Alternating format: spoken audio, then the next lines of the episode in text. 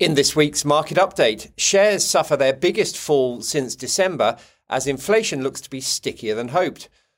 Wall Street was down for a third week on the trot last week as investors digested the latest inflation data in the US and fretted that higher and more persistent price rises would encourage the Federal Reserve to hike further and leave rates higher for longer.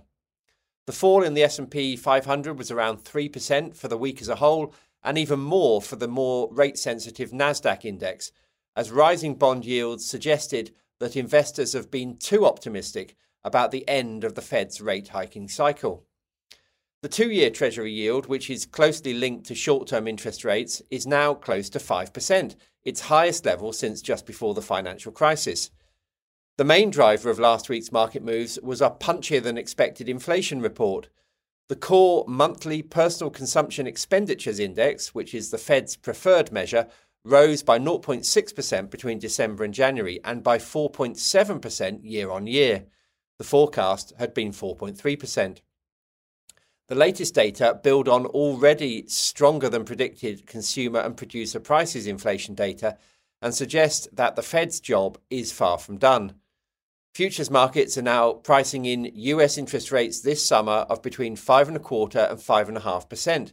That's half a percentage point higher than was being penciled in just four weeks ago. And it's not just in the US that investors are worrying about higher for longer interest rates. In Europe, the president of Germany's Bundesbank, who sits on the ECB's governing council, warned that inflation was likely to remain at very high levels, and he said that this would require significant interest rate hikes beyond March. Meanwhile, here in the UK, expectations about the 2023 economic slowdown have been significantly tempered by lower energy prices. No longer quite the sick man of Europe, the UK economy is now expected to contract by around 0.6% rather than 1%. So, taken together, all of these point to a stronger global economy than had been thought, and consequently a bigger job than estimated in bringing high inflation to heel. From a stock market perspective, it's a continuation of the pendulum swings experienced in 2022. Good news has become bad news for investors and vice versa. Strong data releases point to higher interest rates and the market retreats. Weaker data suggest an earlier pivot on rates and the market rises. This can be seen clearly if the stock market is superimposed over a chart of bond yields that's been flipped on its head.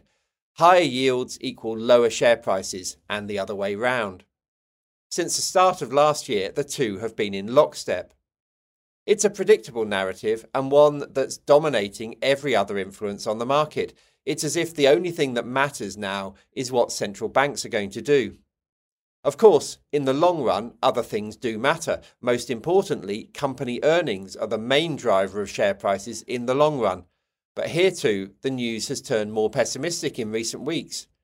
Higher for longer interest rates provide a double headwind for shares because they reduce consumer confidence and demand while also raising costs for businesses.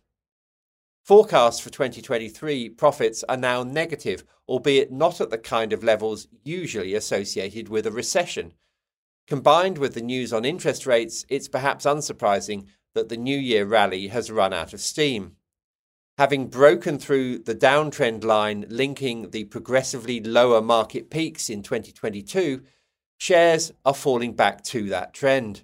The question of whether the October to January rally was a bear market rebound or the start of something more sustainable now looks to have been answered for now and not in the way that investors hoped.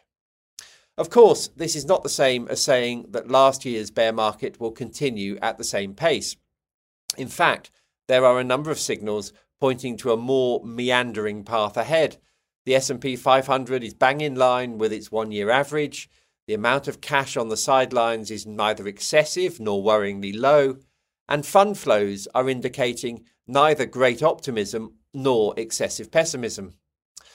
What we know is that earnings are trending lower and that inflation is coming down more slowly than hoped, with interest rates acting accordingly. So, the only question is how much of that pretty indifferent outlook was priced in by last year's market correction. The answer looking back at previous bear markets, is quite a lot. In 2022, markets correctly anticipated a tightening in financial conditions and assumed that this would have an impact on company profits. They were right, and now those things are happening. But it's perhaps already in the price. What we might now face is a long period of waiting for the economic reality to catch up with the stock market's forecasts. Markets could track sideways for a while yet, but investors can reasonably hope that last October's low point is it for this cycle. This might just be a great opportunity to increase exposure to the market at a reasonable price. This week's data probably won't add a huge amount to our understanding of the outlook. The results season is drawing to a close over in the US with a handful of earnings announcements from the likes of Zoom, Salesforce, Macy's, and Target, but nothing that's likely to change the overall picture.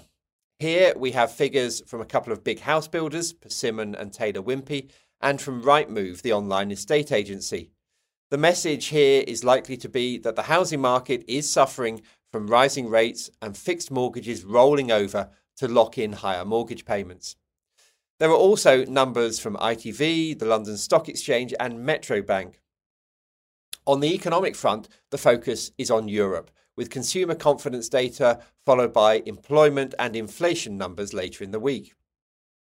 And perhaps this is the moment for investors to really focus on Europe it's been one of the strongest performing regions in the rally that began last October for a couple of reasons.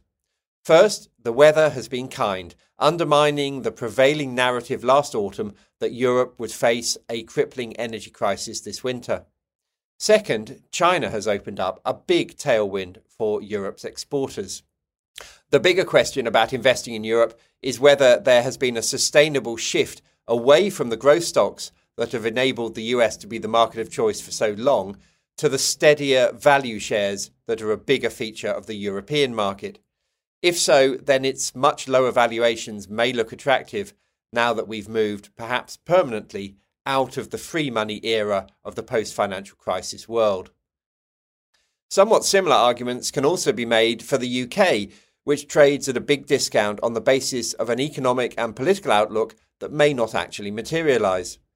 On the political front, there's evidence that the long process of rebuilding our bridges with Europe may have begun. This week's agreement on the Northern Ireland Protocol is an important first step in that direction. Meanwhile, on the economic front, as in the rest of Europe, things look considerably less difficult on the energy front than feared. Yes, we're paying a lot more to heat our homes and drive our cars, but the damage looks manageable, not crippling.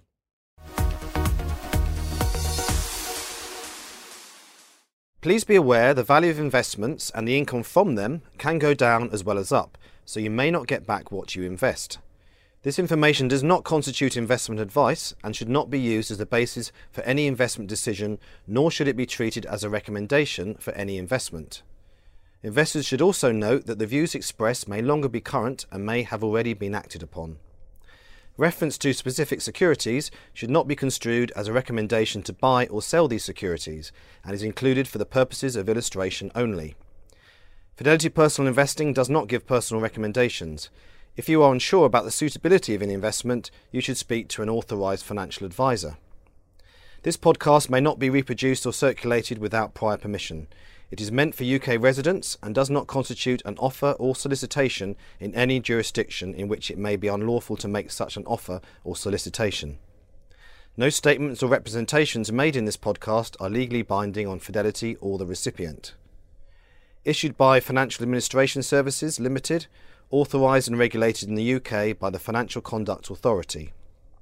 Fidelity, Fidelity International, the Fidelity International logo, and F symbol are trademarks of FIL Limited.